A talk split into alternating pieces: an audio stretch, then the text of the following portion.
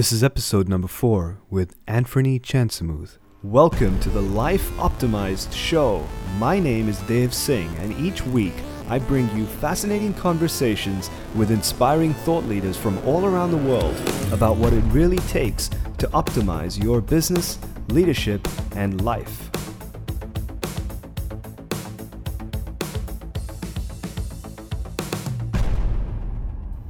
Anfernee, welcome to the show. Thanks for being uh, being here for the interview, man. It's uh, it's it's really good to have you.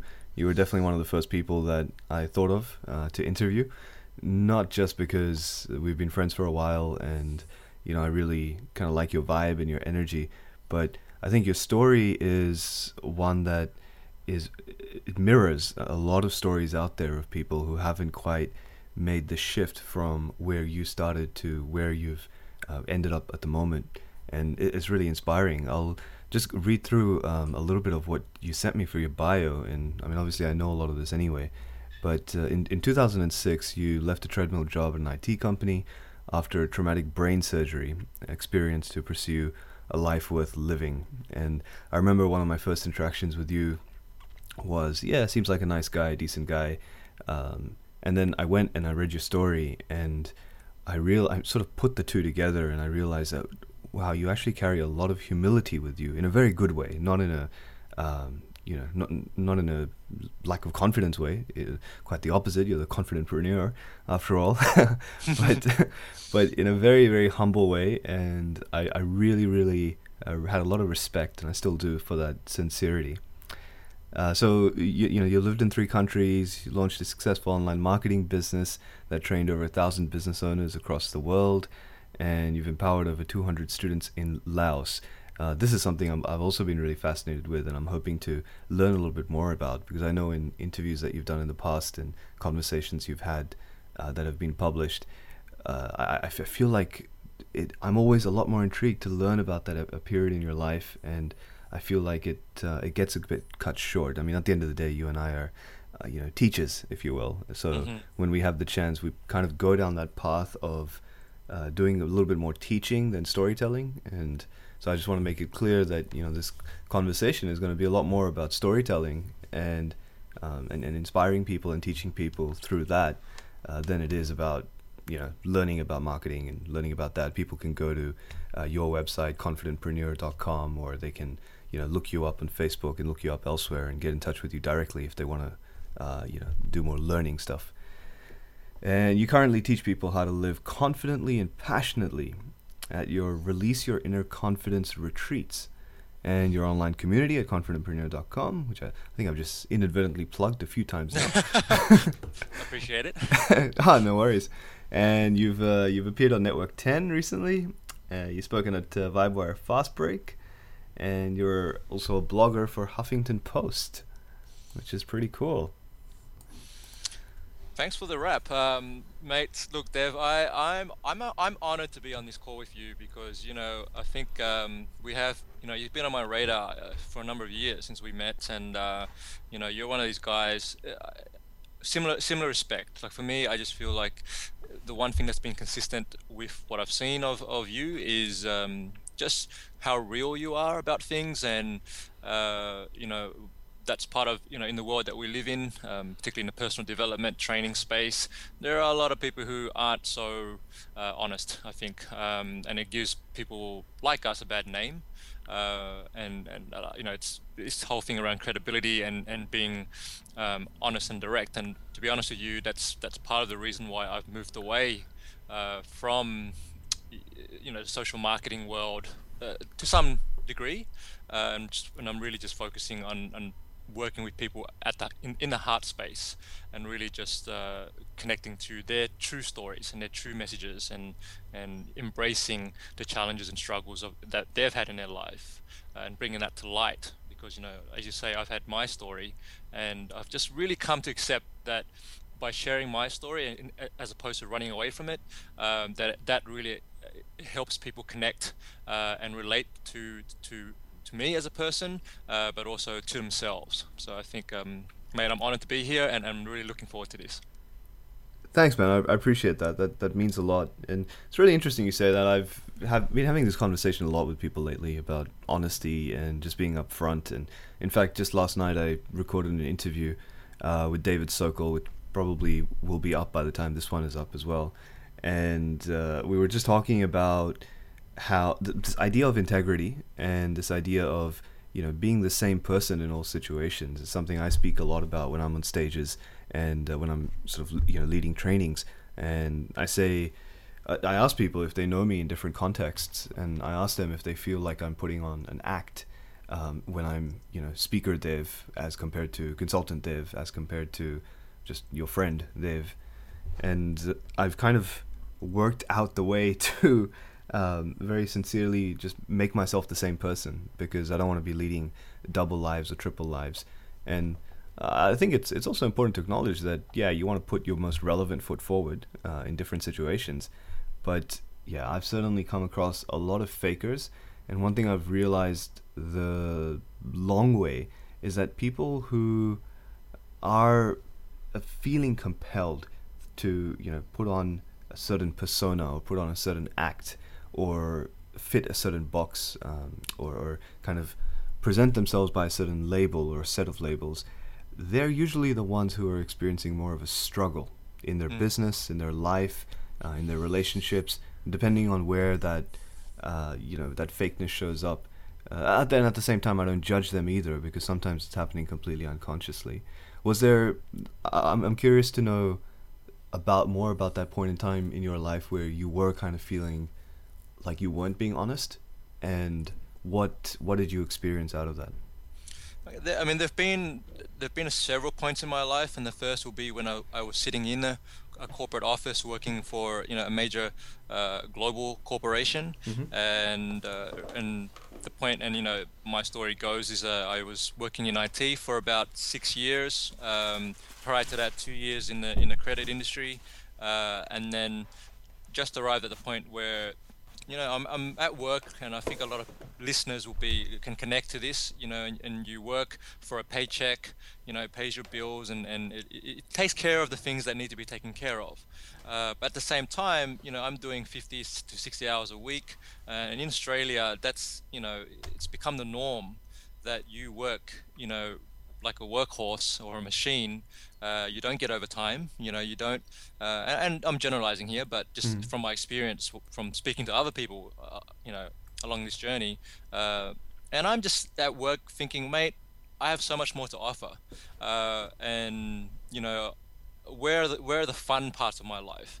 Um, because I, at the time I was doing taekwondo, which I stopped. Um, you know, I used to like to go bike riding, skydiving, a bit of an adventurer, mm-hmm. um, travel. You know, these sort of things. I know you're an avid traveler as well, so um, and I felt, look, I'm confined to the desk and I'm doing this work, and realistically, um, the, the, the people who are paying me just don't really care that that I to, to them I'm just another number, and uh, so that's back to your question. That's where I first felt, hey, uh, this is not me. Like this is not you know the Anfernee that that I want to show up in the world as.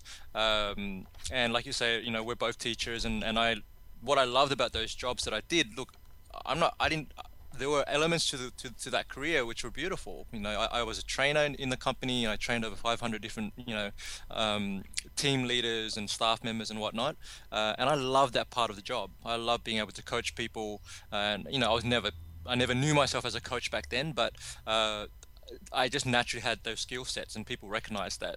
Um, and that's what I, you know, looking back, I, I, I realized, wow, that that part of me was already present. I just wasn't aware of it and um, and so yeah, so then you know the health thing, basically my, my, health broke down and ended up in hospital for for a couple of months uh, and had to really really reevaluate who I was at that time and who I wanted to be and how I wanted to live my life. And uh, I just felt you know the, I the awakening I suppose was look I'm not here to be someone's slave, um, and I really, you know, I need to use these gifts that I have, you know, as a communicator, as someone who can inspire, to actually help other people through their journeys. And, and that was the first sort of instance. The second instance came really in the last two years, and this is this is in the the the world of social marketing and internet online marketing. Now there are a lot of there are a lot of um, people, uh, you know, leaders and gurus in that space who I just don't have any respect for uh, because they'll their game is one of you know let's just do whatever possible to sell and make some money um, and not really pay attention to the negative impacts that may have. So you know you might buy a four thousand uh, program and then have no customer support. You try to call someone to say, hey, you know, it's not working or whatever, and, and no one responds to you. They don't care, mm. you know, uh, and that's that's kind of the the the experience I had uh, personally. I had that experience with just some you know products that I bought, um, and then being I felt this pressure of hey to really survive in this in this uh, environment, I have to be one of those people, and just through association, people would then label me as an internet marketer and uh, look at me as if you're, yeah, you know, he's someone that just wants to sell me something. and um, and that's where I felt again this this feeling of this isn't me. Uh, this is you know, and I I have integrity and I can't honestly stand in front of someone and say, yeah, you should buy this service or this product or do these things if I haven't you know created the result myself for someone you know for either for mm. myself or for a client uh, I, I, really had issues with with doing that. Um, but I saw other people in, in the industry who who were had no issues doing that right? And, and I just thought okay no this is not this is not for me. You know so that's that's why I made a decision a, con- a conscious decision. And there was a bit of uh, let's say pain involved in that decision uh, to to leave that business and to just pursue you know my own path and and and be more congruent with who I am. And you know and that's uh, now I, I it's almost like I lifted a, there's a weight that was on my shoulders that just have been lifted. Um, and you know and it's it's it's not easier. It's still a challenge being an entrepreneur as you would know but uh, at the same time it's a lot more fulfilling the way that I'm doing it. Hmm. I think it's become a little bit of a cultural cliche to. Oh, excuse me, I'm just choking on something. Don't die on the interview, Dev. I'll do my best. Ah. uh, it's become a bit of a cultural cliche that you know people in the quote unquote entrepreneurial community or lifestyle design community just hate on this idea of having a job. Um, do you think that everyone should escape their job, escape the nine to five grind? Everyone should just go out, you know. No. Um, I, I, I used to when I when I when I obviously when I went through my experience and I came out of that and I thought yeah no one should go through this um, but I'm I'm uh, what I was really referring to was the, the, the, pain and the struggle that I went through mm-hmm. um, and the I guess the unconscious um, programming that's involved in in you know the traditional when I say traditional I mean really in the last 50 to yeah I say last 50 years where you know um, post post depression, post wartime, where you know we have this uh, societal belief, I suppose, that you know. Uh, go get go study, get a degree, get a job. You're in that job for life. You got you're secure now. Go, go have a family, make babies, and, and that's happiness. And yeah. you know, and and that's that's the system that that really I'm challenging, uh, because uh, you know my parents went through that, um, and they came out of it on the other side, not happy. Um, you know, my mother passed away in 2009, and uh, she had a lot of regret and she had a lot of pain, and, and you know, and, and and I saw that and I thought, wow, you know, I don't want that for my children, um, and that's kind of the the so I'm going off on a tangent here, but that's that's really what, what I saw. Now, back to your question was no, I don't think everyone should quit their job and go and pursue a passion. Um, I I also feel passion has become a buzzword, and uh, there's no clear definition of what that means. And you know, sometimes uh, it becomes a hindrance to people because you know I, I met someone yesterday who uh, she'd been on this this search to to to find her passion for the last two years, and you know, and she's now feeling disappointed that she hasn't found it yet, uh, and you know, and it's almost become a, an obstruction to her progressing and experimenting and trying different uh, exper- experiencing new things. And I said to her, you know, like it's not about finding that one passion, that elusive or elusive, you know, oh my gosh, once I found it, I've hit nirvana. It's not, it's not this kind of uh, concept that, you know, that a lot of people seem to espouse. Um, it's actually what it is to me. Is you know, stick with your job because you need security. You know, to some extent, mm. you need to be able to handle uh, if we want to reference Maslow's hierarchy, you, you, you need to deal with, you know, um, just your day-to-day living. You need to be able to have a roof over your head, food, um, you know, a community, certain things that, that allow you to to then uh, then have the, to me it's really a luxury that we have in the western world where we can actually sit here and, and get into thinking about things right mm. because you know like you mentioned um, my, my experience in my time in Laos, and what I learned there was when you're in survival mode, you have no time to be thinking. Like you're you're really just you're doing whatever you can to survive, and you know, and so for for us to assume that everyone can have that is, I think, unrealistic, um, and it causes more. It can cause more more hurt than or damage than than anything else. Um, but I don't subscribe to everyone must quit their day job and, and go and do this. Um, I, I provide a path if people want it, but at the same time, you know, if you love your job and you do and, and you enjoy what you're doing every day, stay with it, man. Like, you know, you're actually, to me, I'm kind of envious of those people because it's kind of like, hey, that's that's that's pretty neat. You know, you found it and you didn't have to go through too much trauma to get there. um, so I hope that answers the question. Yeah, yeah, that, no, that's cool. I actually like the tangent that you were sort of going off on as well, mm. because it, you know, it, it occurs to me often how people who do go off the what I call template lifestyle and they kind of venture off the, you know, less beaten track. Uh, so they venture onto the less beaten track. They usually have gone through some sort of trauma or some sort of uh, some sort of weighted, uh, you know, experience, something that's a bit heavy or deep. Uh, it could be the loss of a loved one. Uh, it could be serious illness themselves. M- many ways, you know, my story parallels yours in that too. I, I lost my mom when I was quite young. Um, I also went through a you know very serious health complication and uh, had a kind of a near death experience. Uh, and you know, it, it prompted me to start thinking about these things about how how much responsibility I wanted to take, and then ultimately how much responsibility I needed to take. And for me, it came down to the point that I was just like I couldn't pretend to not care about just going with the flow. I, I just couldn't. I tried. I tried to just you know get a job, work in a job where it was you know fairly routine and just do what I uh, do what I had to do and not be uh, not not be too entrepreneurial. I guess that's the only word for it. And it just didn't work for me. I just ended up finding myself in different situations where I had to create new things and, and, and do new things and essentially become, you know, the kind of person that I am today. Now, I have some friends who, as as you know, maybe this is the wrong way to put it, but I, I kind of feel like they've grown up with silver spoons in their mouth, and you know they're quite uh, they're quite complacent about life because they've just they the, the greatest struggle they may have had is a relationship breakup and they confessed themselves. They said, "Yeah, man, you've had it. You've had it pretty hard. You know, compared to you, my life has been a piece of cake. It's been just a walk in the park." And I'm, I say, "Yeah, that's that's cool. You you know, you've had everything handled, and that's fine. I don't uh, I don't resent you for that. I don't hold it against you. But at the same time, I'm not happy for those people either because it's not like you know they did anything extraordinary to deserve it."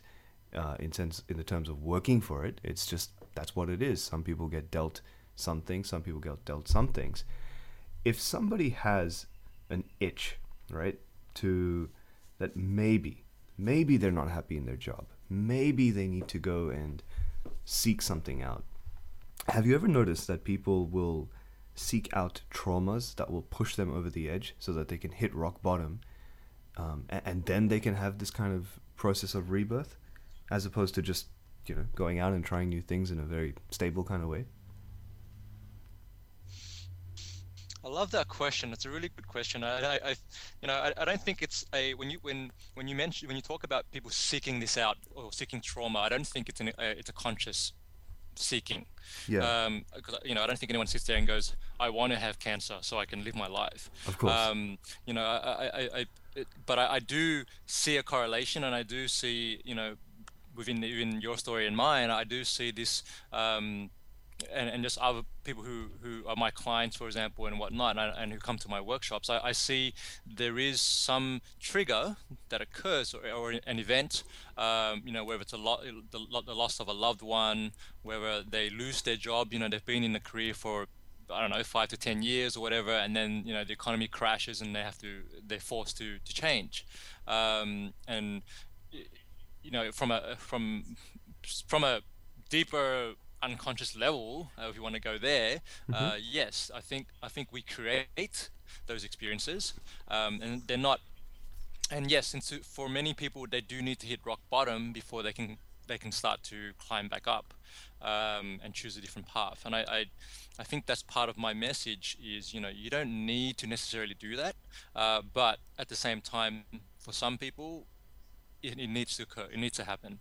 Um, and you know, I've, I've more, than more than anyone, I think I, I've arrived at this point now where it's where I believe that I can't change anyone, um, and people have uh, people will learn in different ways. You know, for me, I, I um, my seeking came from my experience in hospital, and then a lot of you know seminars and books and movies and films and all these different things and experiences uh, where I've had you know one of my mates we went to high school together and he'd he'd never done a single seminar right? He'd never gone into any personal development anything. Mm-hmm. um, and we met up I think 10 years later because uh, I'd been overseas and I'd come back.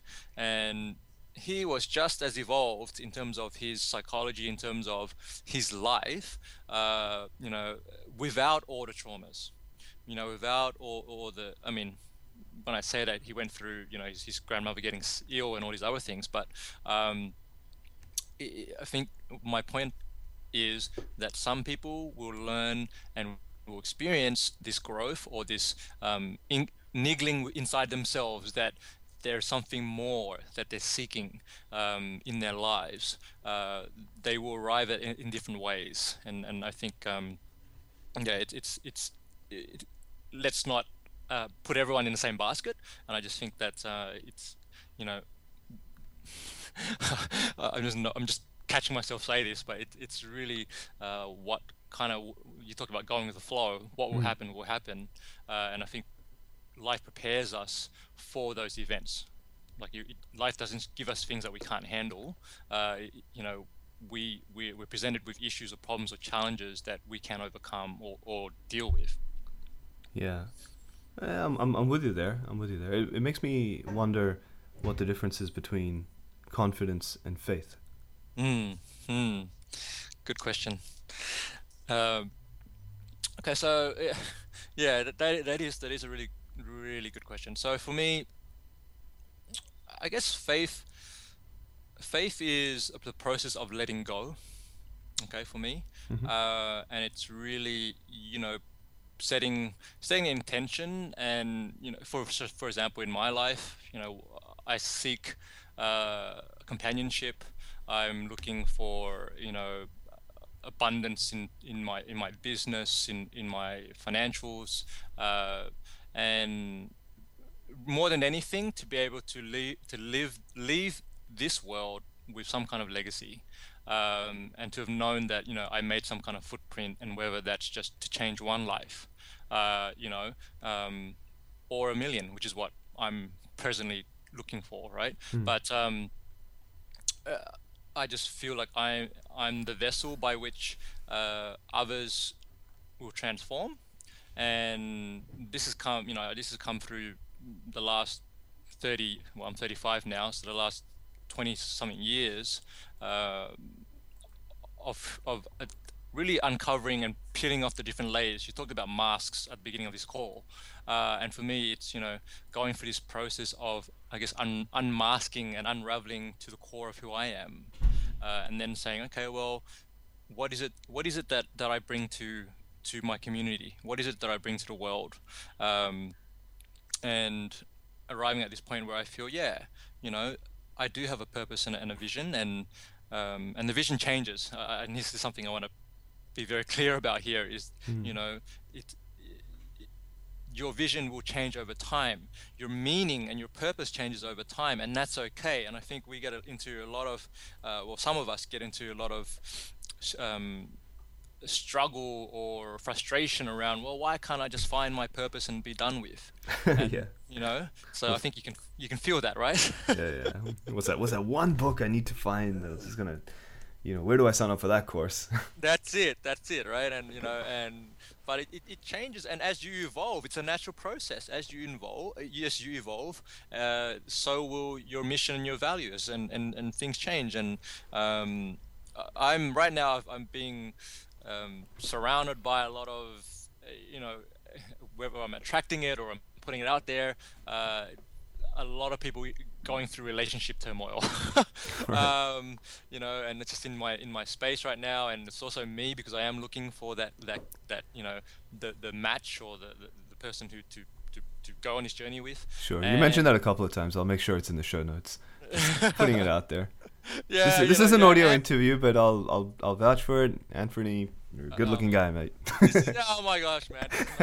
Dev's dating service, but you know, uh, but you know, having said that, a lot of people in the spiritual world or in our world have a lot of issues with relationships, yeah. and and it stems from self from self. It's not about finding the other person it's about finding yourself and that's that's been my experience and my journey it's kind of like you know um, i've been through some tough breakups and at the same time all of those those relationships were reflections um, you know at the time I, it, it, wasn't fun but you know looking back at it it's like well yes um, they were necessary for me to grow Mm. And um, and business, look, the business relationship is the same thing. When I went through the breakup in my business relationship with my business partner, it's uh, man, it was just as painful, you know, because you, you you're together for some time and you know each other so well, and and you have values that are aligned, and then your values change, uh, and then you have to break up, and and that's okay, and we accepted that, you know, and said, look, that's okay, um, and we'll both move on to greater things. So I don't even know where I'm going in this conversation, but that's that's that's kind of where it's at. Yeah, no, I, I hear you. I hear you.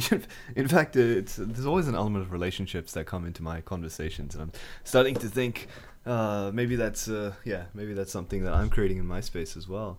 So mm. very interesting. What do you think uh, confidence plays? Like how how does confidence play a part in relationships, whether that's professional relationships or personal relationships or whatever? Yeah. Okay, so I'm yeah. So in in the reason why I I really uh, am excited and passionate about this project I call Confidentpreneur is really because uh, I've come across people, myself being number one prime example of someone who uh, has fears and doubts and frustrations and um, you know at times it, it, you know I know what I want to do, but then I have these these blocks or I have these moments where it's it's you know this self doubt niggling in my mind or or you know whatever it comes up and it comes up for a lot of people that I've, that I've interviewed and that I've met along the way mm-hmm.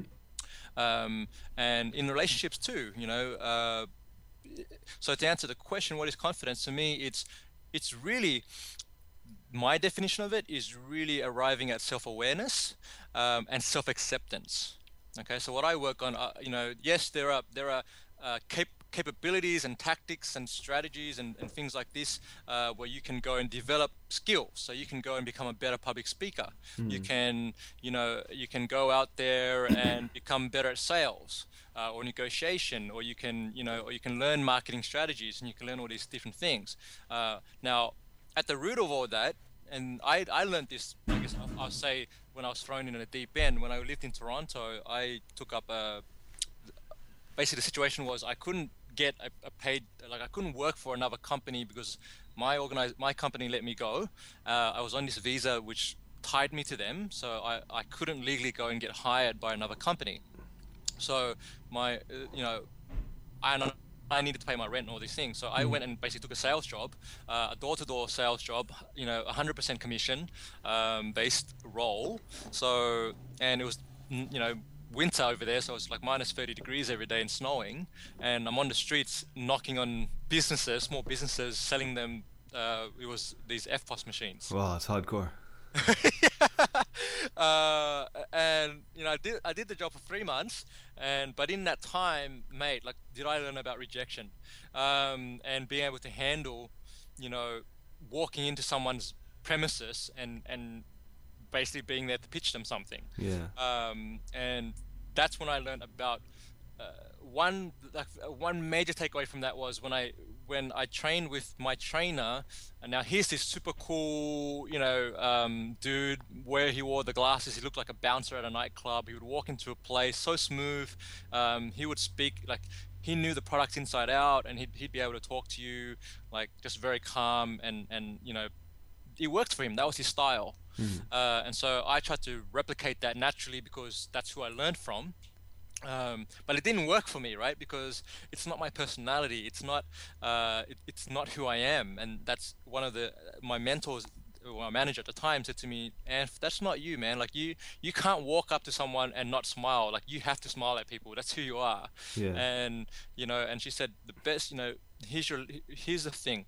If you're gonna do this or in anything you want to do, um, and become more confident, then the only way you're going to be able to do that is to be yourself, to be true to who you are and show up as yourself, because that's what's that's uh, when you can do that, then people don't feel an aura of uh, deception. They don't feel like you know, because this is uh, energetically we have this ability to you know or intuitively we can feel what's going on with the other person even if they don't say a single word and you know, and I learned that through this door-to-door sales job. Like mm. I really learned, you know, I can, when I started to just let that go and just walk into the shops and like smile at people and shake their hands and say, you know, hey, um, what's up? And you know, I still got rejected, you know, like 30 or 40 times a day, but uh, my my results improved and increased, um, and it got to the point where I was generating, you know, two or three sales a week or whatever it was, and I was hitting my targets.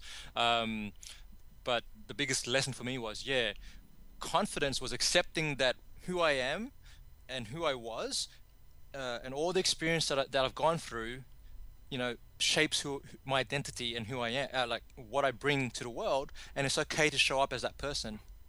And this, this is, you know, as because you're also, you know, a, a public speaker, you understand when we get up on a stage in front of people, um, the audience will read you know they're making judgments. Like man as soon as you get on that stage they're they're uncon- whether it's conscious or not they're making judgments on you know who is this person?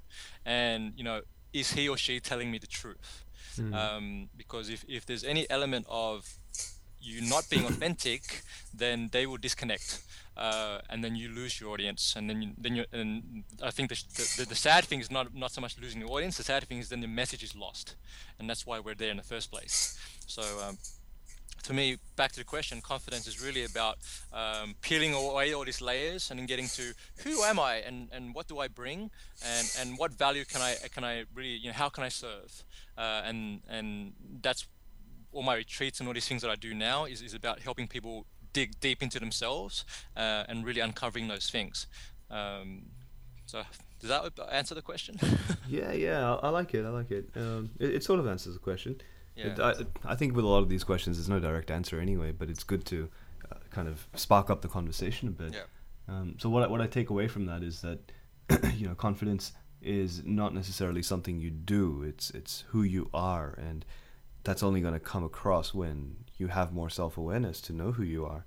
Now, having said that, um, I'm kind of sympathizing, just to play devil's advocate. I'm sympathizing with the guy listening to this mm. who's saying that well, yeah, I can be myself, but myself happens to be, you know, a scrawny, wimpy, uh, scared little, you know, shit who has no confidence. So should yeah. I just be myself, and that'll be more confidence? Because that's like a catch twenty two there.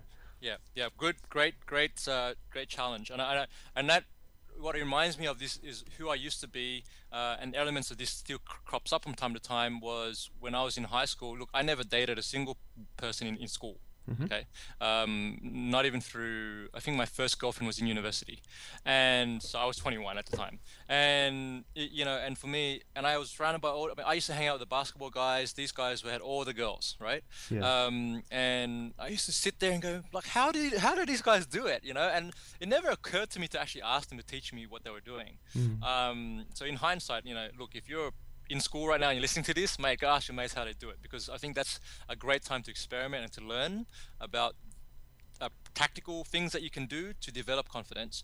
Um, and to the scrawny guy who's going, well, I'm scrawny and all these things, uh, I used to be that guy, so I can completely relate, you know? Uh, and I think part of what you can do with that is then to look at, well, okay, that's me, and I accept. First of all, do you accept and really love yourself as that person? Because if you're denying that part of yourself, uh, then the next step is going to be very difficult. Because the next step is then to go, okay, here are the things that, that I would like to change or that I would like to improve upon.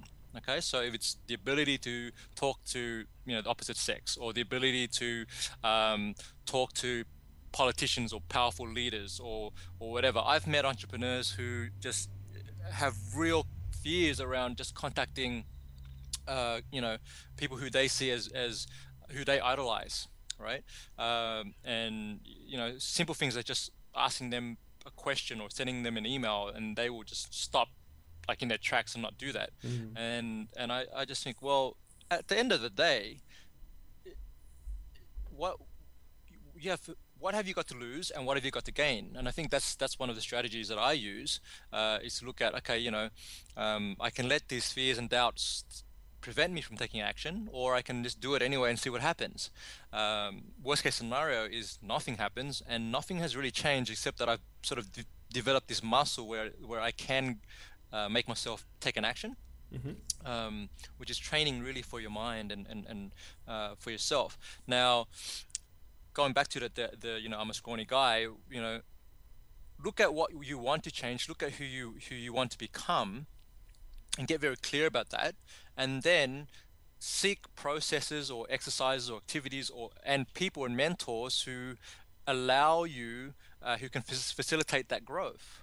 All right? So um, for me you know i'm for example right now i'm working with a personal trainer because i i, I really want to work on my my strength uh, in my body. Uh, i'm getting you know i've had terrible back pains for the longest time and for me i don't want to be you know in a wheelchair by the time I'm 50. Mm. Uh, it's more about you know I just want to be be healthy. I don't want to be Arnold Schwarzenegger and be completely ripped and, and this kind of thing. Like that's not where I'm going.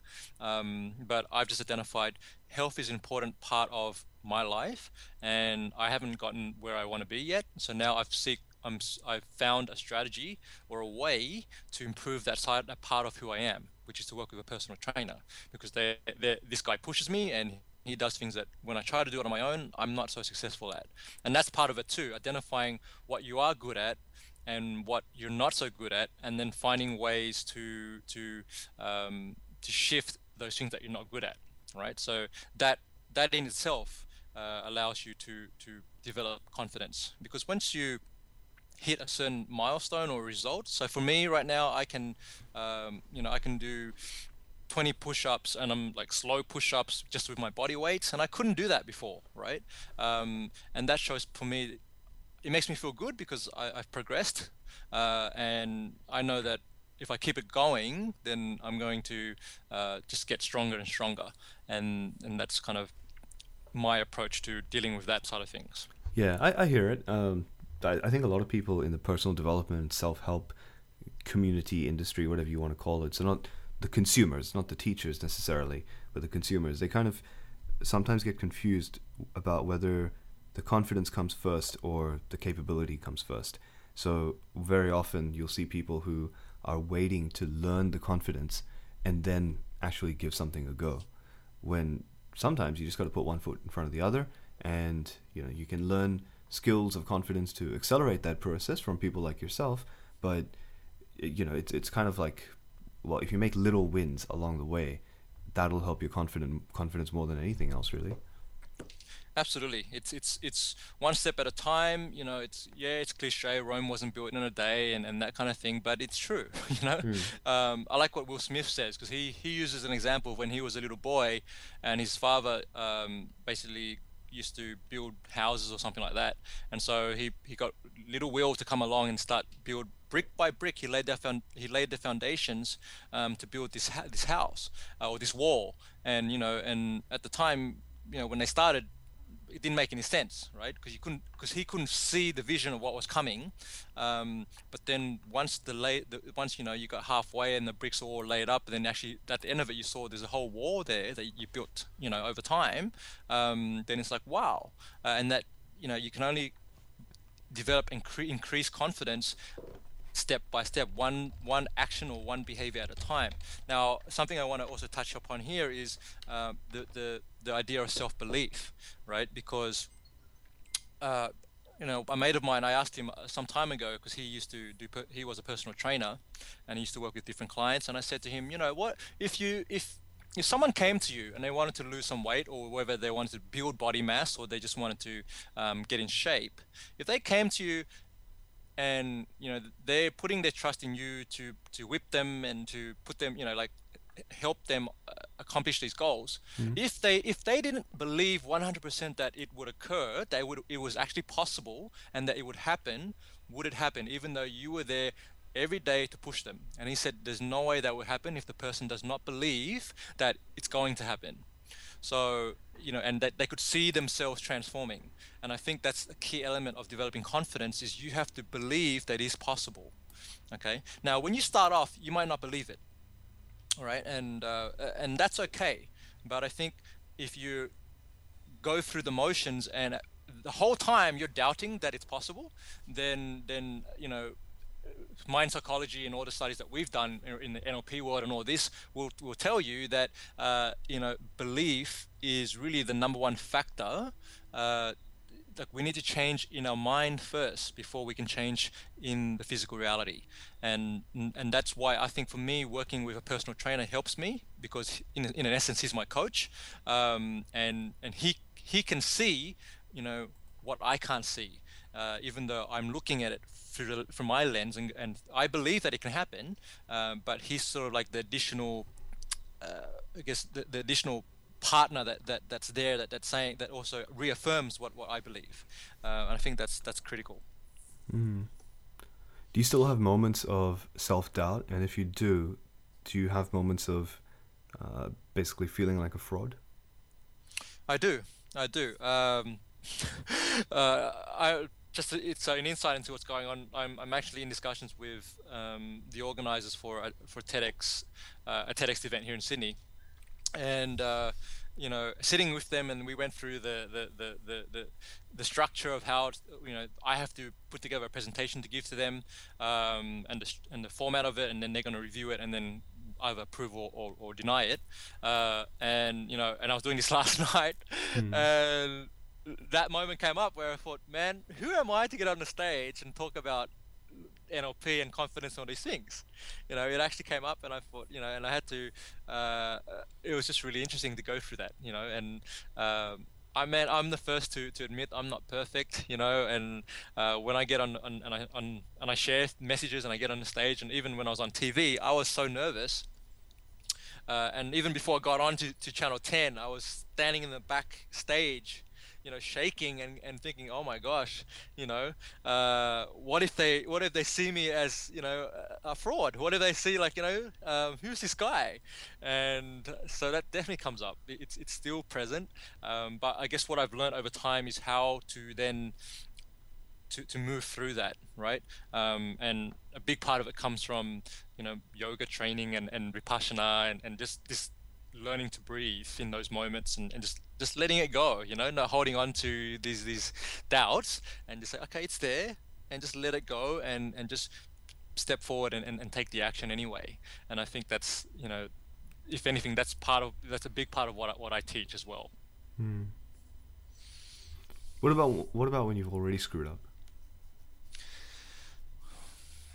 What about when i've re- what do you mean by so, that so like if you've you know if you're in a situation where you're going to do a uh, a proclamation, whether it's public or if it's one, in a one-on-one situation, regardless, and you feel a bit of anxiety coming up because you doubt yourself or you doubt your credibility or your authority to say what you want to say, and then you say it anyway, and later you think to yourself, "Ah, oh, shit, I feel, I feel like I shouldn't have said what I said, or I shouldn't have said it in that way because it just it didn't feel uh, like I deserved to say it, or it didn't feel like I was being completely, you know, true to myself when I was saying it. And the information itself might have been fine, but you just felt like there was some sort of, you know, you weren't really in it and you weren't with it when you said it. So that moment has passed. So mm-hmm. you've kind of you you've lost it. The, the, the, that ship has sailed of being able to you know control your heart rate and control your emotions, and control your breathing. You've already done it, and you've and you've messed it up. Uh, what do you, you know, how do you get over that? I think uh, my my I'm gonna sort of repeat something that Wayne, you know, Wayne Dyer, he's a teacher in, mm. in the personal development world, um, and something he said is, if it's something that you can change, why worry? And if it's something that you cannot change, why worry? Right. So because worry and and focusing on something that has transpired, has already passed, that we cannot change. Um, I guess the question that, that arises is, well, what is the benefit of focusing on that? What's the what, what is the benefit of staying there? I think what what's coming up for me right now is a story, and I'm pretty sure you've heard it before. Dev is a one where it's a, it comes from I think Zen Buddhism story or something um, of two monks. You know, one is a disciple, one is a teacher, and they're walking, you know, on their way to the temple and along the way they, they, they get to a, a river crossing or a, a, you know a stream of some sort and there's a woman there on the ground and then the the, the, the, the teacher the, the master the, old, the older uh, monk he, he bends down and he, he lifts her up and he carries her across the river. And now the disciple and then he, he, he then he, he lets her down and they continue walking. And now for those of you who are unfamiliar with this um, so in in old Buddhist times, even now, it, it's it's actually not permitted for, for any monks to, to have physical contact with uh, with women. Mm. Okay, um, and so in what happens in the story is the disciple, the, the young man, the young monk says to, to his teacher, they, they actually arrive at the, the, the, the, the monastery, and then the young man is really in agitated state agitated frustrated you know and he's got something that he needs to say and so the the master says to him you know um, you know, young young son or young man, you know, tell me what's going on. And and he says, you know, I, I can't believe, you know. So the young man says, I can't believe you, you carried that, you picked that woman up and you carried her across the river, and, you know, um, and and it was letting all, all out. And so the master says to him, he says, young man, I let I let go of that woman back at the river. Why are you still holding on to her? Mm. So you know, so that's that's the the approach that I take with to answer your question when there's a mistake or there's something that's going on that we cannot resolve, um, the question is, well, why do I want? Why am I still holding on to this? Because I can't change it, right? Um, I can make amends in terms of if, if it's a, if I have an opportunity to to you know do a broadcast or make a statement to say, well, that was incorrect, and be honest about that, I can do that, sure. But I think it's more about internally, you know, working on this this idea of, well, yeah, it happened. Um, does it, you know, what is the repercussions of, of that particular behavior or that particular statement, right? If there's going to be a negative in some way or hurt somebody, then yes, you know, I will make amends and, and try and, and, and resolve that. Uh, if, if it's really in the grand scheme of things, you know, my own, you know, shit that I need to deal with, then, then I would, you know, I would work on similar to, to, to, to the monk story, I would work on, okay, how can I let this go and move on? Right? Mm. Is it holding me back or is it actually allowing me to, to move on? Yeah. And basically stop holding on to girls way past the river. That's it. unless, unless they're hot and then, you know. oh man, those uh, those hot girls drowning in rivers. Damn them. Damn them. Yeah. you definitely don't want to be picking those up. uh, mate, trouble. Yeah. Uh, oh, that's cool. That's cool. So what what happens at your retreats? Uh, at the retreats, okay, so basically they're they're a bit of combination of if you ever if you've ever been to a yoga retreat or a meditation retreat, it, it takes those elements. We do those uh, those practices. Um, now, that's a, a, fraction of what we do. Um, the, the the, the, real intention of it is to really help people who are feeling stuck uh, or who, you know, whether it's in their career or in their relationships or, or whatever it is, um, to help them really connect to to their, their, their uh, to their heart, to their to their desires, and to the, to their beliefs, uh, and then really allow them to let go. So it's basically this what we already spoke about in, on this call is this process that I've gone through personally, but I. Uh, this retreat is designed in a way that you go and identify what it is what it is that you're actually wanting and desiring in your life.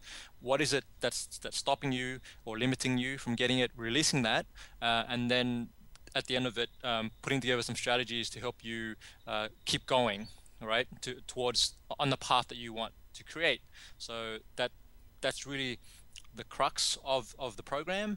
Um, and it's a lot of fun because there is yoga, there's drumming, we do a drum circle, there's, you know, it's all vegetarian, amazing vegetarian food, and it's out in nature too. So we do nature walks, we swim, you know, in the beach and this kind of stuff, um, which is a huge part of my my belief is um, it's important at certain intervals to to take ourselves out of our day-to-day environment. Um, whether you know it's in the cities, because cities there's a lot of noise and there's a lot of um, distraction, uh, and then you know turning off the iPhones and whatnot, and and getting off the laptops and really getting out there and connecting to nature, to mm-hmm. self, and to also the, the, other people who are there. Um, so you have a sense of community, and uh, and it's just uh, this is was part of my experience. I've been to, to retreats like this, and that's how I've been able to grow and develop. So I see the value in that, and so I decided this year that I would bring that as well and offer that to people uh, who wanted to do it. Okay, so sounds sounds like a nice retreat. How how does someone know if they if they need a retreat, not just your retreat, but just any retreat from their kind of life, or if they need to just persevere with the struggle that they might be experiencing? Well, I think it, you, you kind of answered it by saying, you know, it is a retreat from your life. um, I, I, I, how does someone know? I think you know when you've been, maybe you've been sitting on an idea or a concept or a desire, and that's come to, you know, into your awareness. Mm-hmm. Uh, and I, I spoke to a mate of mine last night who, uh, we went to university together, and he saw me on Channel 10, and then he said, man, you know, I really like your message. And I said, okay, cool. Um, and he said, you know, I've wanted to write this book for a long time. And I never knew this. He ne- he's never mentioned this to me. Mm. Um, but it came to light last night. And he said, you know, I've, I have all these ideas in my mind. And, and I feel like if I don't let it go, if I don't let it bring it out, um, then I'm going to have major regret. And, and it's just constantly uh, like bugging me uh, that, that I don't let it out, right? And so I said to him, and so that situation is a really great example of someone who who needs to take a little time out and does, it doesn't necessarily mean you have to go on a retreat um, you know my type of retreat it, it, just could mean you just need to take a day off from work or whatever or even just on your weekends go and sit somewhere that's quiet uh, or you know uh, probably not at the pub. You might want to go to the beach or, or somewhere, you know, um, remove the intoxication.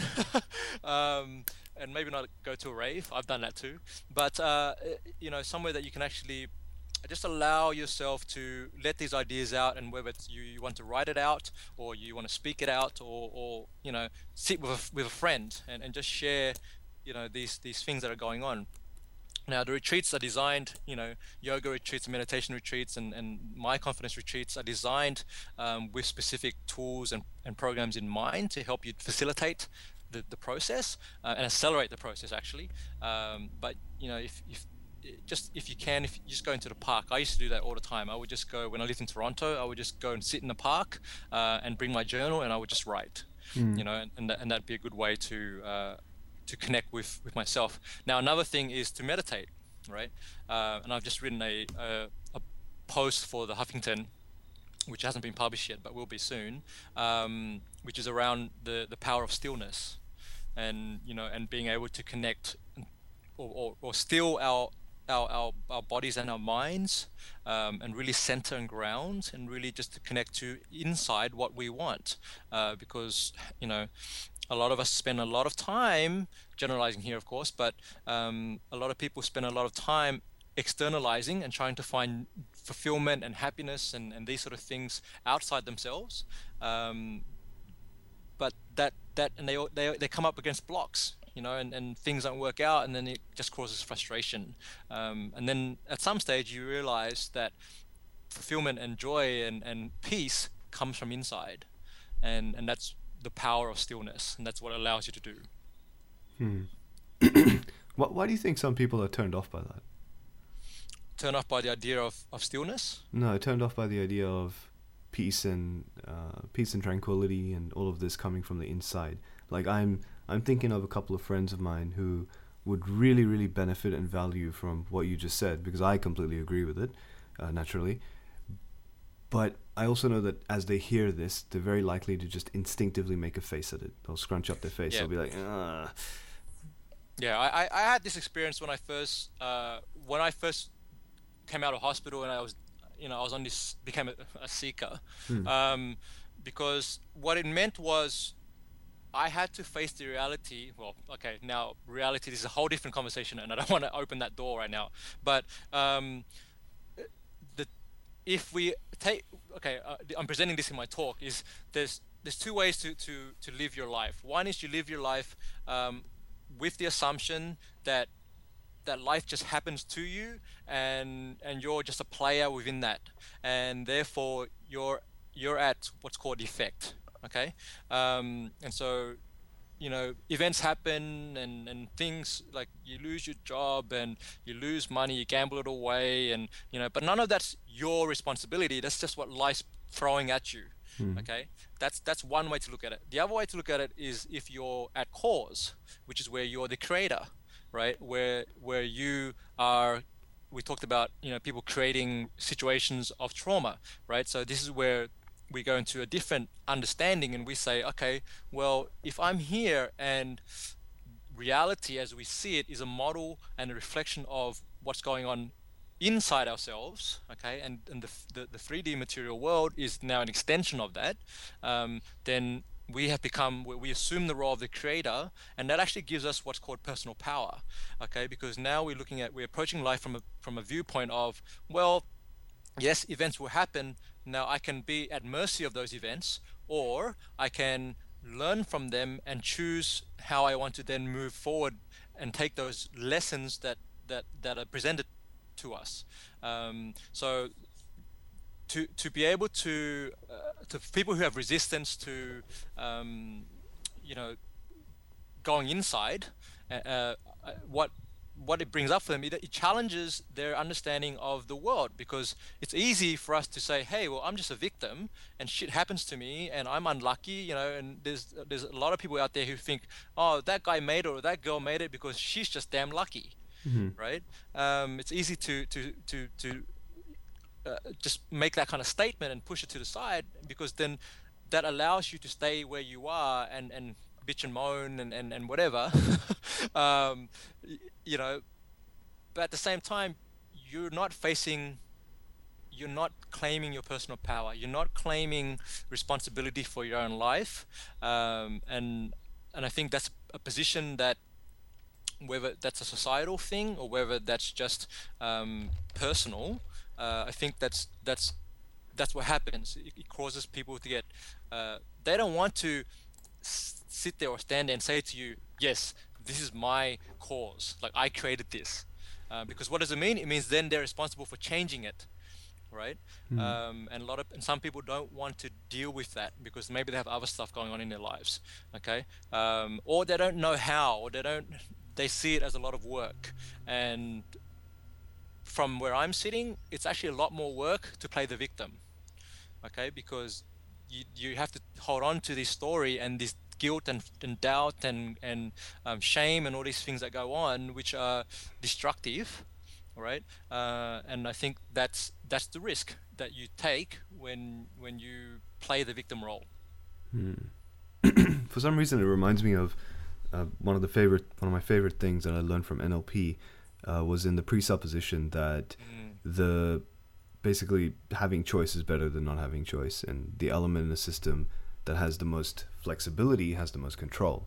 So Correct. if you have the greatest sort of range of uh, options for yourself, then you're going to be able to make the most informed decision in a sense, which is really it really boils down to um, to self awareness, as you said, which again comes back to the point that you made, which is that confidence, knowing that you know you have a very high probability of success in any decision or choice that you make, is going to come down to how much self awareness you have, because that's going to give you more options, a broader perspective, uh, and just more uh, more insight and foresight. Absolutely, absolutely, uh, absolutely, and I, and you know what what came to me just as you were saying that is this you know one another reason why I, I kind of started to distance myself from from the online marketing world and and whatnot is because there are a lot of people or spruikers or whatever you want to call them who are pushing this idea of financial freedom and independence mm. um, and you know creating the lifestyle by design and all these things uh, I'm very wary of using those phrases because going back to, to confidence and self awareness, if you are really self aware, then you are able to then determine what it is that you know what your values, your core values are. For me, one of mine is freedom, and um, now when it comes down to it, it's actually freedom of choice, right? So being able to choose in any moment how I want the next part of my life to be and that and that's that's so the power is in that choosing and so if we you know if we go back to your presuppositions if we presuppose then that i can make the choice you know whether i want to spend money on this or not or if i want to hang out with this person or not or if i want to pursue this you know discipline or not um, then that's that's that's already within itself is a freedom and all you need to do is look at somewhere like a Ukraine or whatever else is going on in the world to see that they don't have those freedoms, mm. right? Um, and I think that that's the power of perspective. And one of the benefits of, of you know the advancement in technology and social media is actually that we can now uh, very quickly see what's going else what's going on elsewhere um, around the world, and we can tap into well, hey, you know, my life isn't so bad after all, right? Um, it just depends on, on, on, on your, your your your viewpoint. So I think that that's really what it comes down to. Hmm. Hmm. I want to I want to ask you about because you mentioned Ukraine and mm-hmm. uh, earlier we were talking very very briefly about your uh, Laos experiences and third world countries and just people where they inherently have a lot less choice. What about when people kind of say that you know you can forgive people in third world countries for not being as empowered because of their cultural or political or geopolitical situation. But in my life, I've you know suffered this and this and this, which has restricted my choices, or I have this and this and this obligation, which has restricted my choices, and that's my excuse for not being as confident as I could be, or as people might expect me to be. So where do you draw that line between you know, saying, okay, fine, there are situations out of your control that limit and restrict your choices. And between that and saying that it is your responsibility to create more choices for yourself. That's a really great question. And, and to answer that, I, I want to, I mean, there are shining examples of, of where people in dire circumstances or uh, you know definitely circum- like situations that we wouldn't want to go through ourselves you know i'm just thinking of you know um, say nelson mandela who passed away recently mm. uh, you know and he and even the dalai lama uh, and whether you you like him or not this is not what we're talking about i think it's more about you know these people went through really difficult times in, in their countries and in their in their cities uh, and where they, you know in their locations and you know, there was a great interview that I watched of Nelson Mandela when he came out of jail, um, you know, his, his um, confinement. And, and the, the interviewer asked him, said, you know, you were put into jail uh, and then treated like, you know, um, like a slave or, or whatever it was.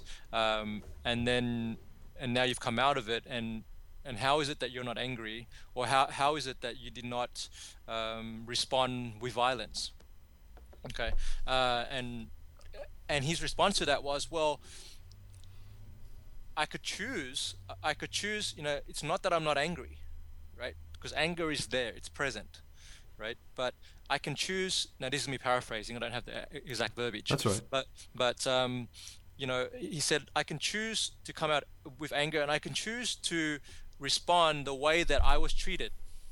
Right. So I can I can start fights and I can shoot people down. I can kill people and do these things. But the only when I think about that, it doesn't move this nation the way in a positive direction. All it does, it just creates bloodshed, right? Um, and actually is, you know, it, it's not progressive. And so his response to that was to not go down that path, uh, even though you know some people uh, at that time wanted him to, right? Mm-hmm. Um, you know, but he just sought a peaceful alternative. Uh, and you know, and now we know, you know, 30 or whatever years on, we know what came out of that. Um, and he transformed the nation. Now, uh, not just him, and I want I want to make that distinction too. It wasn't one man who changed the whole country. There were yeah, it never that, is. Yeah, it was people that supported him. He had a team. There was a whole thing that went on, mm. um, and, and and that's just yeah to, to answer the question. When you have circumstances that are beyond your control, right? So maybe you're um, you're a for, you're a, you're a young woman, young girl who's raised in Africa, and you know you're being sold as a sex slave, and, and other things are going on in your in your reality. Um, yes, it's very difficult to sit here and say that person chose that circumstance. Okay, um, what what I take from that is they can then choose what to do with that circumstance. Now, it's not possible for everyone. I understand that. Okay, um, but I guess for me, it's more of a case of we can. I'll give you an example. I'll give you one example from from my life because I grew up in the southwest of Sydney, uh, Cabramatta, if you know the area, mm-hmm. and it's you know, and during the '90s there was a lot of you know gang violence. There was um, you know drugs being dealt. It was known as the, the, the junkie, you know, the junkie yard of, of, of Sydney, and um, a lot of bad things went down in that neighborhood right? And and i went to university at university of sydney so i attended you know i was in I was sitting in philosophy classes and whatnot and metaphysics and all these things um, with people from the north shore. And at the time if you had a mobile phone you were a yuppie because mm. you know people like from from where i was coming from there was no way in hell we'd have a mobile phone right? Um, and it was just interesting to observe that because people would sit there in front of me and, and, and make these these claims about Cabramatta and the Southwest and, and things that really they had nothing they had no idea what they were talking about. It just came from the media, right? So um, now I had come from that place, right? I grew up in that area. I know what it's like. I've never been shot, stabbed, mugged, or anything like that ever. Um, uh, at the same time, you know, I've been, I've seen fights. I've been in, in, I haven't physically punched anyone, but I've seen my cousins go through that and, and other people, you know, involved in that. Yeah, now, missing out, man. Oh, hey, you know, um, uh, you know, uh, well, I, I had my fights when I did taekwondo, but anyway, um, uh, the point that I'm trying to make here is that I could have been a product of that environment because I hung out in a Macquarie Fields, so I hung out where there was, you know, people in gangs and whatever else, um, but I actually chose to distance myself from that. Mm okay because i saw what was happening and i saw that i recognized at an early age if i stayed in that environment it wouldn't be long before i was doing drugs dealing drugs um, ending, ending up you know in the police vans uh, just like my you know the people that were around me at the time mm. you know and so and then i could be i could sit there and say well it was a circumstance right it was because of those people and that environment that i became one of those people um, but i think I had learnt to to make a choice and say, well, you know what, uh, in the if I do a bit of foreplanning and f- have a f- bit of foresight, uh, I can see where this is going, and it's not ending up in a good place, and that's not where I want to go. So I'm going to shift that. Now, you know, that's not as, as tough a situation as Ukraine or, or, something like that. But what I saw, I'll go to Laos now because I know you wanted to, to talk about Laos for a bit. Mm. Um, so when I went into Laos, and for those who don't know, Laos is the most to date is the most bombed place on the planet per capita, um, and that happened during the, the, it's known as a secret war, um, which is the tail end of the Vietnam War. All right. Okay, I didn't know that. I actually yeah. thought it was Belgrade. Right. Um, so that's that's yeah. So this is one of the things, and and the the legacy of that, you know, they were in in the space of one year, the Americans dropped I can't remember how many bombs were like on that on that on the northern what was Vietnam and Laos, the northern part of Laos, Yeah. and um, and the legacy is that now Laos has the highest rate of um, what's the word, you know, people who don't who don't have limbs. Um, uh, yeah, well, you know, I mean, like people who, yeah, because of because there are landmines everywhere. Um, yeah, so now there's there's a there are more people in in Laos that have you know severed limbs and have prosthetics uh, than anywhere else in the world. Okay, um, and there are still a whole shitload of landmines, mind the language, uh, you know, all over the country, littered in certain areas of the country, and that area, those that that landmass cannot be utilized for farming or agriculture which which sends the, the, the people in those places into poverty because they can't earn a living um, doing you know what most of the country are doing okay?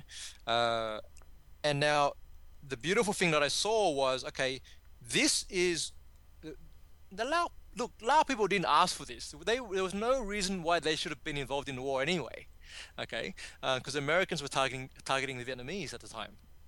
And uh, but the leg but what happened was I met with people you know I've been to there's a place called Cope which is a, um, a center for prosthetics um, and I watched some documentaries and I asked the people that worked there and you know and I said so what's how how do the Lao people deal with you know being because they can very easily say we were the victims Yeah.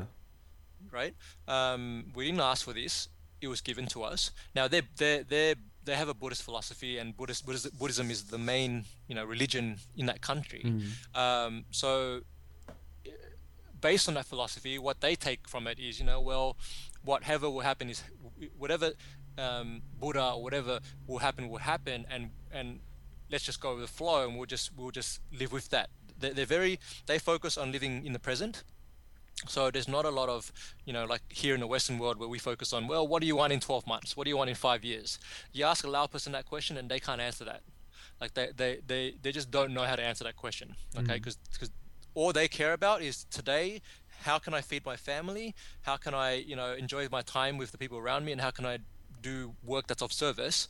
Um, and so when it, you know, so instead of playing the victim, what they do inst- as a, instead is they shift into this modality of, well, you know, yes, we've been dealt a tough hand, um, and there's a lot of tr- uh, trauma and grief, and, and they're still dealing with that. Um, but at the same time, they just focus on the present, like what do we need to get done today, you know, um, and that's something that I think is just remarkable. Like for me, it's like wow, you know, because if there's anyone in the world they can bitch and moan about how shit a life they've had, uh, it's just people who had the, the, the crap out, bombed out of them. Um, you know, and, and that was just something that I took away from from my experience in that country, right? Um, and So- there's child, yeah, How did you end up there? uh, in the country. Yeah. Um, so because I, I was I was born there Uh-huh. in 1979, but my family came to Australia the year after, Okay. and uh, I'd never gone back. Right. And in 2009, I mentioned earlier, my mother passed away, and that was because I have such an interest in storytelling. Um, I realized at that time that I really don't have the stories of my family. Like I don't have any stories of when my, my mother was a child, you know, or you know when she was, you know, a hot hot young woman and, and, and all these things and um, and I, I figured well if I were if you know assuming I have kids I really don't know what to tell their grand their, tell them about their grandmother Mm. uh, and so I had this I felt this compulsion this pull uh, to go back to the motherland uh, and to really explore my roots right um, and it was that was really life affirming life changing for me because I saw where you know all the struggles that they had gone through uh, in order to come to Australia and build and create the life that I was able to live, which is really, it really in comparison is uh, one of luxury. Mm. Uh, you know, and so so that's again this is you know going back to that that perspective. Perspective can change a lot of things. Interesting. Interesting. Yeah, I think we we inherit a lot from our parents that we don't realize, and our ancestors in general. Mm. Um, I mean, not even going so deep into it as discussing things like family systems and all that, but just at a more simple surface level uh, way, you know your, your parents go through all this stuff and it can really shape us uh, it can really it can really formulate the decisions that we make and the choices that we feel we have and the choices we feel we don't have uh, until we you know do something like what you did i guess and actually get that expanded uh, perspective. So h- how long were you there for? I was in Laos for 10 months. okay. Is, is that how long you intended to go for? I was actually uh, only going for, for initially for two months, uh-huh. Uh, and then I volunteered at, at, at a school um, through a, a, a recommendation from someone I knew in, in Canada. So I volunteered at this school, and then I enjoyed being there so much, and I felt my work wasn't done. Uh, and so I came back to Sydney for a month, and then I went to back to Canada for a bit, and then I actually I actually committed to going back to Laos, and they actually um, basically an opportunity came up for me to go back and, and live there for another six or seven months, Hmm. uh, and I, I, I, I jumped at the opportunity because I think it, it, it also allowed me to spend more time with my family over there, uh, and to to to experience what it's like to live in a very different environment to being in, in you know modern day cities like Toronto or Sydney, um, and very valuable time. And I, I'm still in my in my heart. I, I know there's still more work to be done in that country, and at some stage I'm looking at going back. Hmm. Hmm. Interesting. We've talked a bit about confidence and fear. What's your greatest fear at the moment? My greatest fear at the moment is I have two. One is that uh, that my me- I don't live to my potential, Mm-hmm. uh, and that's you know really taking what I've learned and, and what I know and and uh, my my long term is to build some kind of um, my long term vision is to build some kind of leadership academy or you know all these tools that we've learned here. Uh, I'd like to take it over there um, and then teach it and, and, and not just teach it, but I want to train people locally so they can have that skill set um, and then they can be the ambassadors and they can be the ones who, who help move that nation forward Right. um, you know, and uh, that's that's kind of the big, you know, big hairy audacious goal. Um, and for me, that's a fear. If, for me, it's like, how can I make that happen? If what if I don't make that happen, right? Um, and the second fear is again around uh, me aging, uh, even though I don't look like I'm aging. You know, some people have made that comment, but uh, it, I definitely feel mortality, and more so because I'm seeing my father age, and and you know my auntie age, like they're getting older, and I'm really cognizant of that going on, and and my concern for them is like that they won't have what they want in their life, um, you know, because they've they've done a lot, not just for, for our family but for their communities Yeah. and uh, and I want to carry that on for them. And so, and part of that is for me to have my own family. And I Mm. think you know um, because I am the only son in my family, so um, yeah, I, I need not that I need to, but I'd have a desire to to really. I want to have children. I want to. Um, that would be my, my second legacy, you know, beyond beyond creating something big and a vision, all these things. The second, the family is also a legacy too Yeah. and and I think that's you know for me it's uh, finding the right person to help me make that happen. Yeah, I, I relate to that big time because I've been recently having these conversations with um, with just a couple of different friends about the obligations we put on ourselves to fulfill, um, you know, our our parents' uh, maybe some sort of innate desire to live vicariously through us, and especially when if we have very supportive uh, family, and we have you know very very uh, blessed childhood and the perspective to know that you know our parents struggled a lot to uh, give us so much. And i've had that experience and you've obviously had that experience. And i'm not an only child but i still often go through these you know phases of feeling um, like I, I owe a huge debt to Mm. my parents. And and you know therefore certain very significant life decisions that i need to make need to be need to be made in consideration of that debt. And at the same time i've been having a lot of conversations with people who feel that that's completely uh, wrong. It's it's not only is it useless but it's actually quite dangerous because then you end up uh, you end up being very self-sacrificing for something just that isn't actually as relevant, and you might serve, you know, a, surface level set of desires or ambitions or dreams that your family has, but you can get in the way of your own potential in terms of serving the world in a much greater way when you're true to yourself. So it, it's very complex. I know that doesn't make complete sense, but I'm sure a lot of people listening to this will just intuitively be able to relate to what I'm saying. Uh, do you do you relate to it? And like, what are your thoughts? I do. I, I, and I, I do relate to it, and I see it. I think it's more challenging now, you know, for me because I, I primarily work with women. Okay, so mm-hmm. it's just who I attract, and it's just who I relate better to. Uh, I have some very powerful men that you know that I connect with as well, just such as yourself.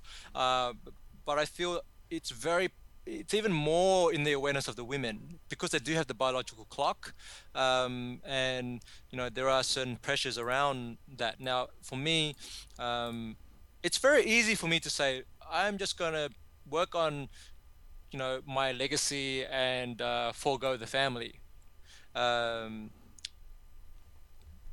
it just there is there is a but I don't I don't see it as loggerheads. I don't see it as I it's mutually exclusive one or the other. I actually feel that um, why well, what I ask is well what if I could have both right because that that could then um, really just take me to another level I just feel intuitively that you know um, to be able to have a family and and not the, the supportive partner and the, the and the, and the children who can carry on my message you know beyond my my time here mm-hmm. uh, I, I think that's to, to me that's that's a selfish desire. Um, but I think it's it's it, it's important. And it, I'm not so much subscribing to the desires of my family and that you know you must have children. Um, that's you know I went through a period of my life where I, re- I rejected anything that my family wanted Mm. Right. Um, and actually, it's become a point now because my mother did pass away. Uh, the one thing that, if I were to call it, call it a regret, was that she isn't physically around to see her grandchildren. Yeah. You know, because that was the one thing that she wanted. Like she really, and that comes from her programming and her culture. Mm. Um, but that's the one thing, you know, ever since I was a little boy, she's like, you're going to have some kids one day and I'm going to be the best grandmother ever, you know, and, um, and I just, I have moments even now where I, I, reflect on and I see her in my in my mind and I think you know um, like I know she's present and and uh, and she'll see the, the kids but I just wish that she was here you know? Um, because I think I've seen other friends now who are having children and just the delight and the joy that that brings to to the family system. Um, this is there's a I don't know. It's, a, it's not a tangible thing that I can really explain. I think it's. I think it's you, a sense of wholeness, right? Like yes, yes. No, no matter what it. you do, you, are not going to have that wholeness. I relate, man. I relate. Yeah, yeah. You know, but at the same time, if it doesn't happen, look, I'm not going to force it. I'm not just going to go and marry some random person and have kids. I mm. think if you know, if if if it's not what I call the right match, then then that's okay. You know, I'm more than happy to live my life, um, you know, as as I might adopt kids. There's other ways to, do it, right? It, just I don't know how what that's the how so much, but I understand for me that it's um, I just feel it. I just feel yeah, you know, it's I love spending time with kids and and and I seem to relate well with them and them to me, mm. and uh, you know, and that's why I did this teaching gig when I was in Laos. You know, I worked with 30 not well, not started with 30 kids, but that grew to like the whole bloody school. so there was, you know, like 400 kids. Yeah. Um, and some of them, man, they drove me insane. But yeah. uh, you know, at the same time, I just when they look at you and they, you know, yeah, you know, and they, they have this respect for you, and they, you know, when they decide to listen to you, it's like, wow, um, they're very, they're very open, and and and and the beautiful thing about kids that we can learn from as adults is how honest and real they are. Mm-hmm. You know, there's no pretense, there's no anything. They just they just tell you straight up, and and I really I really value that in children. Yeah. Yeah. I think the thing that comes to my mind is um, the juice of this is really you know when do you when are you making how do you even know when you're making a decision that's actually for yourself mm. or it's actually for someone else and this could be in the context of obviously what we're talking about right now or it could even be in the context of going down the path of getting a job or versus starting a business that you really care about. Um, but even in this context, just to you know use this example that we're talking about, how do you know that when you do go and find a partner and you do go and find someone to have kids with, you're not looking through this lens of satisfying your mother's ambition, but you're actually doing it for what you want. So that's you know for for uh, this is why it's important, and I've become a full you know I've I've it's funny because ten years ago I wasn't this I was on the opposing uh, view viewpoint um, in terms of you know mind versus heart mm-hmm. uh, or ego versus heart or whatever you want to call it. And uh, you know there's, there's a rational decision making process. And then there is the irrational um, which is more the emotional decision making process. And for me I've, I've come to realize that um, and I think uh, I denied listening to the soul or listening to the heart uh, for a long time and and now I've come full circle and I've come to the place where you know I trust my instinct, um, and I, you know, I open up to. I still seek vi- advice from people I trust uh, and mentors and and people, you know, really close friends and whatnot.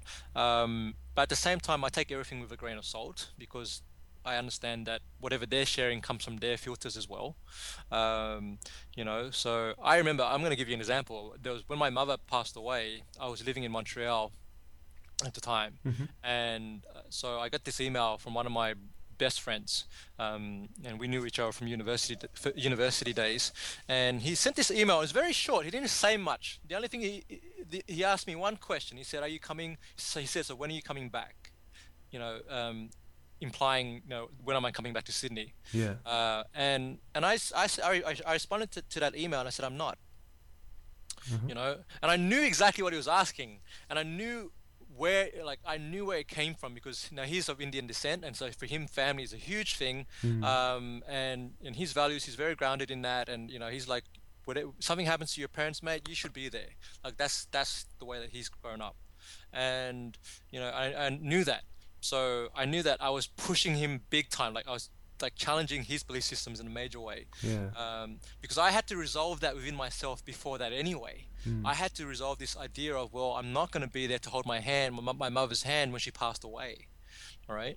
Um, because I knew, I think it was four months prior to that, I had actually been in Sydney and I, I, I, I sat with my mother, you know, and she was in Great Depression and, and it was like just really a ter- dark time in, in both our lives.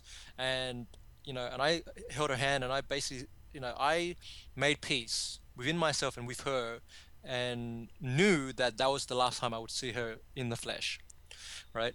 Uh, and so when this email came from him, I responded and said, "I'm not coming. Like I, you know, like I'm just not." And let's fast forward three years later, and I came back to, to Sydney and moved back into this country, mm. and uh, and we met, and he basically he he voiced it. He said, you know what, I was not, I really was disappointed in you in that moment, and I said I knew, I, I said I knew that, like I, I knew, I knew, like I just knew where that was coming from, and I knew that that was your expectation, and I said, mate. Uh, and I also understand, I also respect that you appreciated that I made the, the decision based on all the stuff i I was going through internally, and that it was my life, to, and it was my choice to make that call mm. you know um, and so in those situations I guess how did I arrive at that decision? I, I think for me it was a process of uh, really.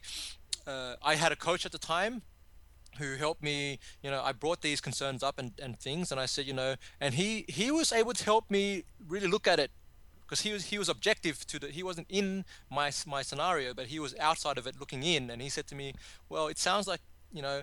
Uh, there's some cultural expectation around this and your family expects certain things and you know um, and i said yeah that's exactly what it is because i felt this huge burden on me. And you know and i was like i wasn't sleeping right and all these things were going on. And and he basically he did he helped me through a release process uh, or forgiveness process and that allowed me to release a lot of that stuff i was holding on to that wasn't mine. It really was you know my my my the Lao community. It was really my family stuff, and uh, I was able to let that go, and it, it, I was able to then focus on well, what is it that Anth needs in this point in time, right?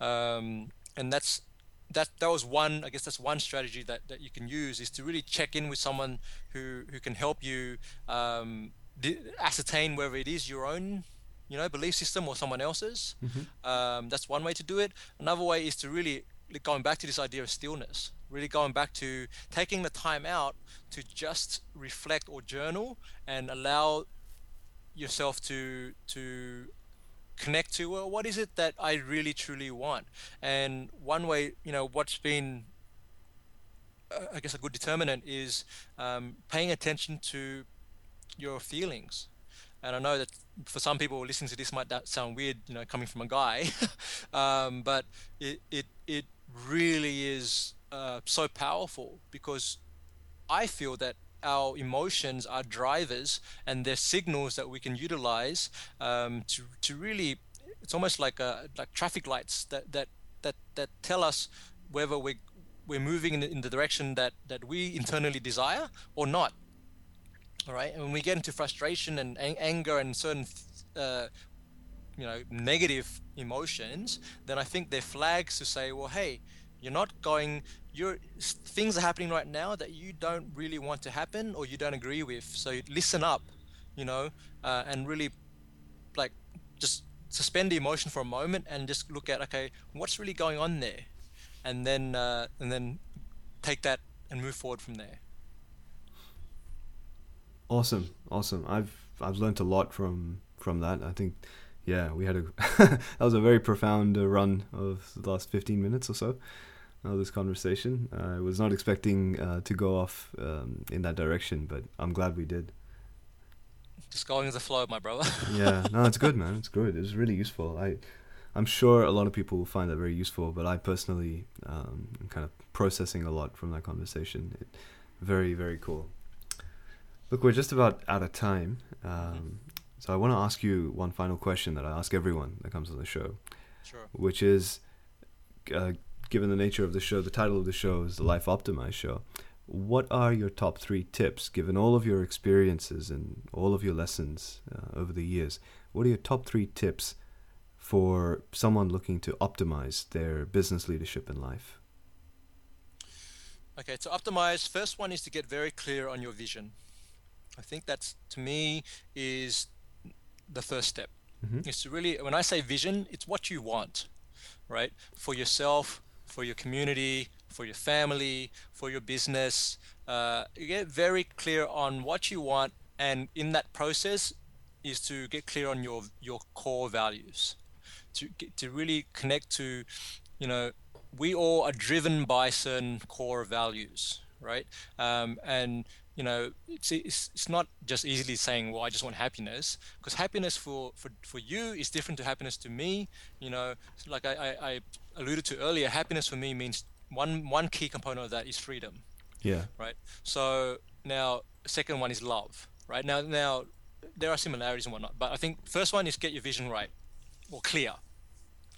The second one to optimize, uh, I would say to optimize your life or your business is to to then uh, identify uh, really what your your own limitations and, and, and belief systems. Okay, so really um, look at what are the things that may impede or or stop you or prevent you from getting that optimiz- optimization that you want right? So what you know uh, and how do you do that? So for me there are certain processes that you can follow. You can do nlp trainings. You can do workshops and whatnot. You can go to landmark. I don't know. There's different ways to do this mm. um, the fastest way i found is to work with a coach. Hmm. Um, and that's someone like Dev or myself or, or anyone in your circle, um, and seek someone, you know, or a coach or a mentor. Someone, if you know, another way is to find someone who's created the results that, that you want. They've already done it in their life, and so go and sit with that person and have a conversation with them, um, you know, and it, and and really like have them be the mirror to you uh, and to help them see what you cannot see within yourself.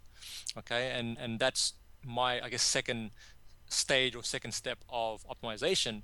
The third step really is to, and this comes down to what I love about what I do in, in terms of confidence, is to really uh, then put together a game plan, action steps that you can take, small steps to get the result you want and then take those actions okay? So i'm i'm very big this is my mantra for the year is less talk more action right? Because uh, we can spend so much time philosophi- philosophizing or i can't even say the word properly uh, so you know so much time in our heads that nothing ever happens and then we get you know we get discouraged or we lose sense of self or all sorts of stuff goes on. Um, but i think what i've come to learn and, and appreciate is just taking little actions daily actions that move you in that direction. Uh, and you know until you do that you know you, you might not be aware of certain things that come up. There's some roadblocks that you don't know uh, coming down the line until you go through it. Uh, and the only way to get there is to take these actions. And then then when those roadblocks come up you can then move around it and find ways to deviate or, or to you know it's not a straight line path to success or whatever you want mm. right? It's actually it's a meandering. It's a path that moves from left to right and sways and stuff comes up and all of a sudden you know um, different characters appear. And, and it is literally i love one of my favorite movies of the past two years is life of pi right? That story. And and i think that's it's a really great example of uh, you know what can happen in, in our journey. Yeah. and um, you know, I'm not I'm not saying you're going to come face to face with a tiger on a raft, but uh, it's it, you know, but you have your own versions of that, and uh, I think that's allow a big part of also another thing that I'm I'm sort of working on is embracing uncertainty. And, and really just you know um, have your plan at the same time allow yourself uh, to allow it to be okay that you won't have all the answers you know, and, and that stuff will appear, things will challenge you. And it's actually in the process of uh, optimization, as you call it, it's that it's actually the process and the journey getting there. It's not about the result at the end of the. It's not about the destination. It's it's the journey. You know, it's it's, it's what's going on along the way and who you become along the way, which is actually the the the I guess the that's the beauty of of of optimizing your life. Nice. I really like that last one. Amazing. Where can people find more of you, Anf? Uh, so the, the, the quickest way is probably through my website. You can go to uh, www.confident, as in confidentpreneur, uh, confidentpreneur.com, and uh, I won't spell it to you, Dev. You can put it on there or wherever. Yep. On, on the, yep. Um, or you can look me up on on if you're on Twitter. It's uh, my my username is at Anfernee. I'll spell this one because people get it wrong. So it's A. N F for Fred, E R N for November, E E. So Anfernee uh, dot. Uh, so Anfernee C. Uh, so at Anfernee C. That's on Twitter. You can send me tweets, uh, and you'll find me on Facebook too. But they're they're the main ones. Okay. So how do how do they find you on Facebook? Uh, so it's uh, fb.com. Mm-hmm. Um, forward slash ANF, A-N-F for Fred, consulting.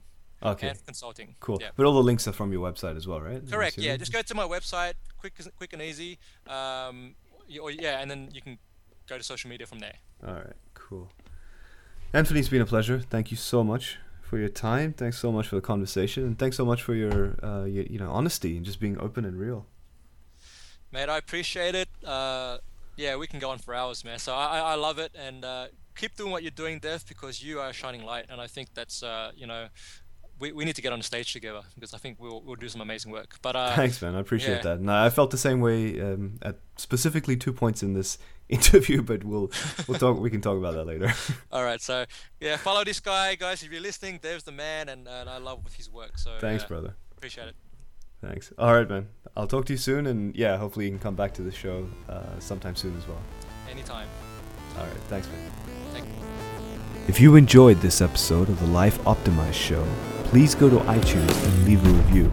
And whatever you do, don't keep the episode to yourself.